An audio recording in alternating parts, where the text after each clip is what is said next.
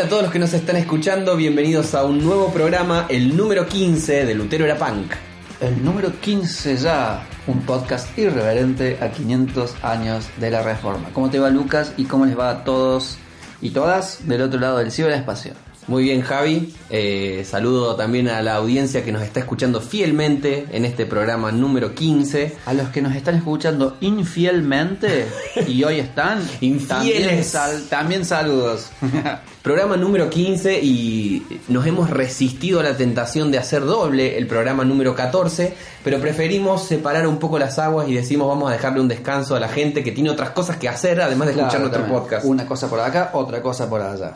Hicimos- Eh, en el programa anterior sí, hablamos de eh, la tercera de las solas, sola fe primero, sola gracia después, y ahora estamos en la sola escritura, Ese es el punto de nuestro mapa. y nos hemos metido en una cuestión. Sí, la- los reformadores dijeron, no, bueno, no, hay que sacar la Biblia del claustro y traerla a la vida. Eh, bueno, uno podría pensar, esto es algo que pasa en el plano de la religión. ¿De qué manera tiene que ver con nosotros? Bueno, en el programa anterior vimos de que más que un esquema que se aplica a lo religioso, es un esquema presente a nivel epistemológico en las sociedades.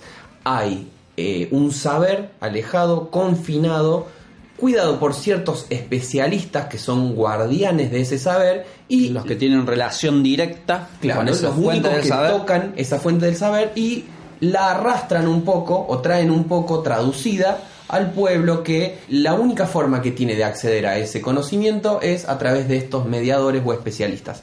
Entonces, no es un esquema que solamente se aplica a lo que pasó en el medioevo y con la reforma, sino que es un esquema que hemos visto se repite y se repite mucho y es justamente lo, Lo que, muchos visto. pensadores de los años 60, de los años 70, eh, hablaron mirando a la que ciencia ese la fue el, el- el punto del programa anterior, ¿no? Eh, eh, ver un poco lo que el- estos muchachos en los 60, en los 70 dijeron, che, pero lo que se desarmó eh, cuando desarmamos la religión o cuando nos desacralizamos como sociedad, eh, se volvió a armar en torno al saber científico, al- a los discursos de la racionalidad eh, y a todo un esquema de, bueno, esferas y jerarquías, niveles en la cultura, donde, bueno, allá arriba está el poder conocimiento, eh, bueno, todo eso que desentramamos eh, en, el, en el programa anterior, eh, ¿cómo lo seguimos hoy? ¿Qué tiene que ver con lo que queremos hablar hoy? Eh, y es, eh, bueno, me acuerdo que eh, terminé hablando un poco de em, eso que dijo Omi Baba, ¿no? De que ante lo dado, lo que baja a, a nosotros como un saber y que lo damos como, como premisa inamovible, ¿sí? Ante todo lo que es eso, ¿no? Premisa inamovible, nuestra actitud tiene que ser eh, la de un agnóstico vuelto contra uno mismo, ¿sí? ¿En base a qué? Bueno, en base a todo esto que hemos dicho, dice, bueno, Omi en su lugar de, de, de académico, ¿no? De, de- de hombre de la filosofía, en base a todo lo que hemos eh, estado diciendo en los 60, en los 70, ahora en los 80, él está escribiendo en los 80, eh, de que cómo funcionan los engranajes de los discursos para mover hacia un lado u otro la sociedad, eh, y en cuanto a crear, entre comillas, verdades, bueno, si tenemos en cuenta que así funcionan los discursos, que todo es construcción, que todo puede ser susceptible a manipulación, eh, entonces aún con lo dado propio, con los discursos sobre los cuales yo mismo me estoy parando, tengo que tener un agnosticismo, ¿sí? Tengo que ser un deconstruccionista con mis propias construcciones, Claro. ¿sí?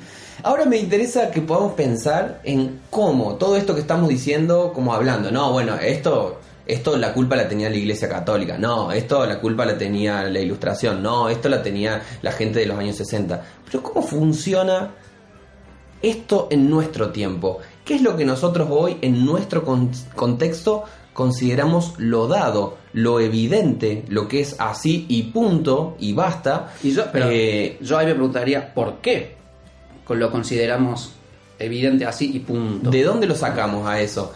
Eh, creo que en realidad eh, acá nos estamos metiendo en una cuestión muy problemática. Porque justamente nos hace clic nuestra propia cabeza. O sea, está buenísimo cuando aplicamos la norma del esquema a lo que pasó en el siglo XVI o lo que pasó eh, a fines del siglo XIX, pero nos cuesta mucho más detectar cómo funciona este mismo esquema en nuestras sociedades actuales y cómo, por ejemplo, lo primero que se me viene a la cabeza, cómo en nuestros contextos hablar de esencialismo es una mala palabra, por ejemplo. Y Tal no cual. necesariamente todo el mundo ha dado las discusiones que se tienen que dar para llegar a una afirmación como esa. Eh, y de pronto nosotros, no, el esencialismo es mala palabra porque, etcétera, etcétera.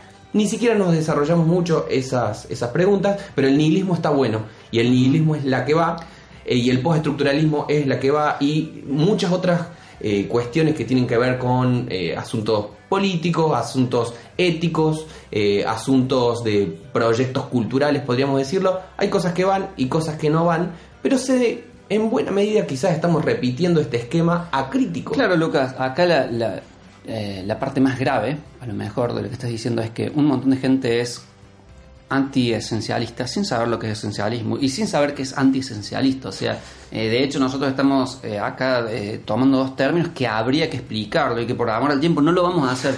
Pero Búsquenlo en Wikipedia. básicamente es, ya no hay verdades absolutas, ¿sí? No hay un- una esencia detrás de, de las palabras y los discursos. Todo es relativo. Y, y todo es construcción discursiva. Eh, bueno, y eso lo sabemos como un- una premisa de base ahora para tratar todo, ¿no?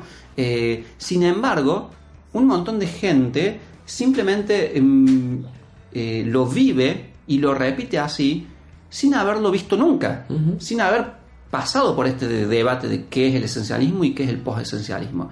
Esto tiene que ver con lo políticamente correcto, lo políticamente incorrecto, o sea, más relativo que es, lo que hace 40 años era políticamente incorrecto, hoy es políticamente correcto, decir algo hoy es absolutamente eh, incorrecto y capaz que hace 30 años. no. ¿Y por qué? Eh, más o menos lo veo así, hay ciertos espacios culturales o niveles de la cultura y de los discursos culturales donde hay un eh, conocimiento de los por qué.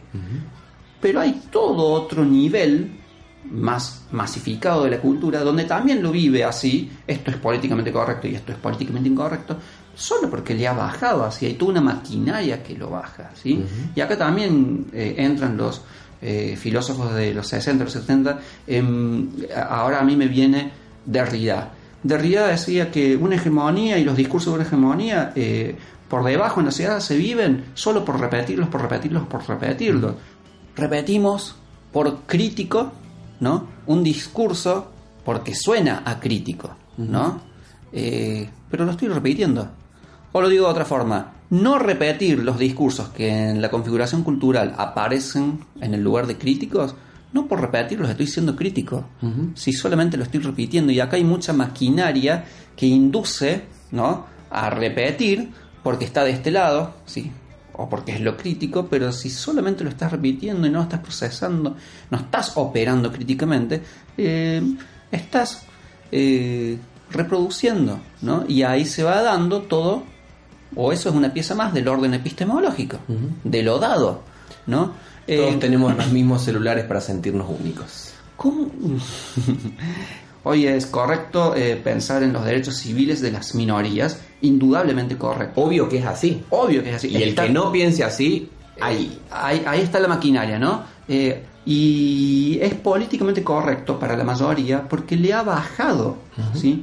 Y vos indagás un poco y no hay un conocimiento de el debate entre esencialismo y postesencialismo, por ejemplo, ¿sí? Entonces, ojo, que estamos hablando en contra de los derechos de la minoría, no, estamos analizando cómo funciona Claro. esto de que eh, desde un orden epistemológico se baja línea y por debajo queda como dado. Sí, son cosas dadas, Lucas. Son cosas dadas. En el mismo sentido que estaba dado el hecho de que en el siglo XV, XIV, XIII, XII, XI estuviera guardado el libro en un monasterio y que viniera alguien y que te hablara en un idioma que no conocías y que de pronto ese idioma que no conocías vos lo repetías. Lo que tenías que pagar las de- indulgencias que para pagar las saberlo. indulgencias. Era algo dado Eso y estaba dado. cuestionado y le bajaba de alguna manera, le bajaba el pueblo por misa, por educación, etcétera, etcétera. ¿no? Este tema de lo dado es muy controversial, es muy paradójico, ¿no? Es muy loco, porque justamente la filosofía, la racionalidad desde la mitad del siglo XX para este lado, eh, vino a hablar fuerte de No hay nada dado. no hay nada dado. Todo es construcción. Ojo, no hay nada dado, ¿sí? Pero nosotros analizamos las dinámicas culturales y el mundo sigue funcionando a base de dados. No, no los dados estos que tiramos, bueno, también simbólicamente. Facebook es el termómetro de la vida. Eh, de la cultura. Y es muy zarpado ver cómo funcionan estas lógicas súper progres, súper despiertas, súper metidas en los debates de la época y que al mismo tiempo fácilmente, no vamos a decir que este es el caso de todos, porque no es así, pero estaríamos totalizando. Estaríamos de vuelta totalizando, eh, pero sí, muchas veces eh, funciona de una manera en la cual eh, todo es construcción, menos esto que voy a decir. Implícitamente, ¿no? Obvio, todo es construcción, todo es, es tu punto de vista, es mi punto de vista, pero en esto nos tenemos que poner firmes. me viene esta cuestión de que sí, que por premisa de época, ¿no? Por fe, religión de la época, premisa filosófica, todos estamos en contra de verdades absolutas, ¿sí? Todos estamos en, uh. claro, todos estamos en contra de autoritarismos, ¿sí? Uh. Eh, pero a la hora de modular discursivamente seguimos enunciando con mucho autoritarismo, seguimos eh, tirando afirmaciones súper totalizantes, ¿sí? Em, eso en el general, eh, además de cómo se ha puesto la sociedad, ¿no? Em, que, hay mucha agresividad. Pero aún allá arriba, ¿no? En esferas epistemológicas de, más allá, ¿no? De, los especialistas, del sacerdocio, los que están más cerca, los que están más cerca de la fuente del conocimiento, que es la razón. Em, también hay, una cuestión donde yo veo eh, lo contradictorio y es, em, está bien, todos por premisa filosófica, ¿sí? por fe y religión de época, eh, aceptamos que ya no somos legisladores, somos intérpretes en términos de Bauman, ¿no? Eh, pero modulamos discursivamente, digo, modulamos discursivamente como intérpretes, pero lo que se sigue construyendo allá los discursos que siguen emanando, aunque la modulación sea una modulación discursiva de intérpretes y no de, correcta. y no de legisladores, no absolutistas, no totalizantes, pero lo que sigue saliendo de esas esferas discursivas eh, legisla sobre el resto del mundo. ¿Qué tiene para decir la reforma de todo esto? ¿Por qué, ¿por qué es relevante la reforma para pensar este intríngulis epistemológico en el que estamos metidos a principios del siglo XXI. Es una de las cosas que más me gusta de, bueno, el espíritu de los reformadores, de las dinámicas que se dieron ahí, en el inmediato, ¿no? De la reforma. Sí. Porque nosotros decimos siempre que los reformadores patearon el tablero y Lutero era requete punk y estamos de acuerdo con eso, pero eso ya lo establecimos. Al menos nosotros dos. Al menos entre nosotros lo establecimos, sí. Eh, pero sí queremos sumar otra cosa que, que fue de la mano con esto. La emancipación de las conciencias, eh, la posibilidad de acceso al conocimiento, la libertad de la conciencia a la hora de acercarse a la sola escritura, no sucedió sola, sino que sucedió acompañada de un profundo amor por el otro. Eh, y este quizás al mismo tiempo que nosotros decimos entonces libertad de conciencia, también decimos sacerdocio universal de los creyentes en la lógica de los reformadores. ¿Que, ¿Qué significa esto? Básicamente significa que necesito la luz que tiene el otro. De que está todo bien con que yo me emancipe la conciencia, pero yo no lo puedo hacer solo. Yo necesito del otro, de la luz que tiene el otro. Yo no puedo irme por mi camino solo de convertirme en especialista de esto y que bueno, el resto es un lastre o el resto son unos pobres giles que no entienden nada. No, yo necesito de la luz que tiene el otro y también necesito brindarme al otro porque mi luz de alguna manera también lo construye. En el mambo epistemológico que estamos tratando fue pasar de la palabra autorizada de uno y el resto oyendo a una relación horizontal eh, y dinámica, dialógica de toda la comunidad de creyentes, como, como ellos eh, a sí mismos entendían, con la escritura o con esa fuente de saber. ¿no?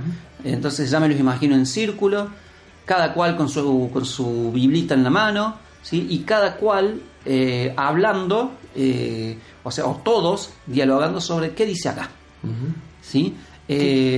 Esto epistemológicamente es toda una revuelta, ¿sí? Toda una revuelta. Por supuesto, no vamos a idealizar y por supuesto habrá habido quienes sabían más que otros y quienes en las propias dinámicas entre ellos eh, terminaban siendo más autorizados que otros, más escuchados unos que otros.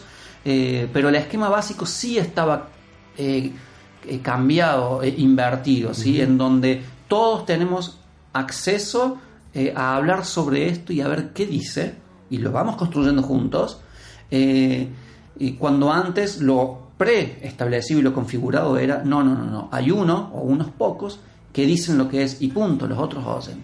Eh, entonces, sí, vos hablaste de mm, libertad de conciencia. Acá hay, hay, hay una vieja y, y- y larga tradición de crítica cultural que eh, asocia la reforma con el individualismo, ¿no? Y bueno, y algo de eso hay, pero no se puede totalizar o cerrar en eso, ¿no?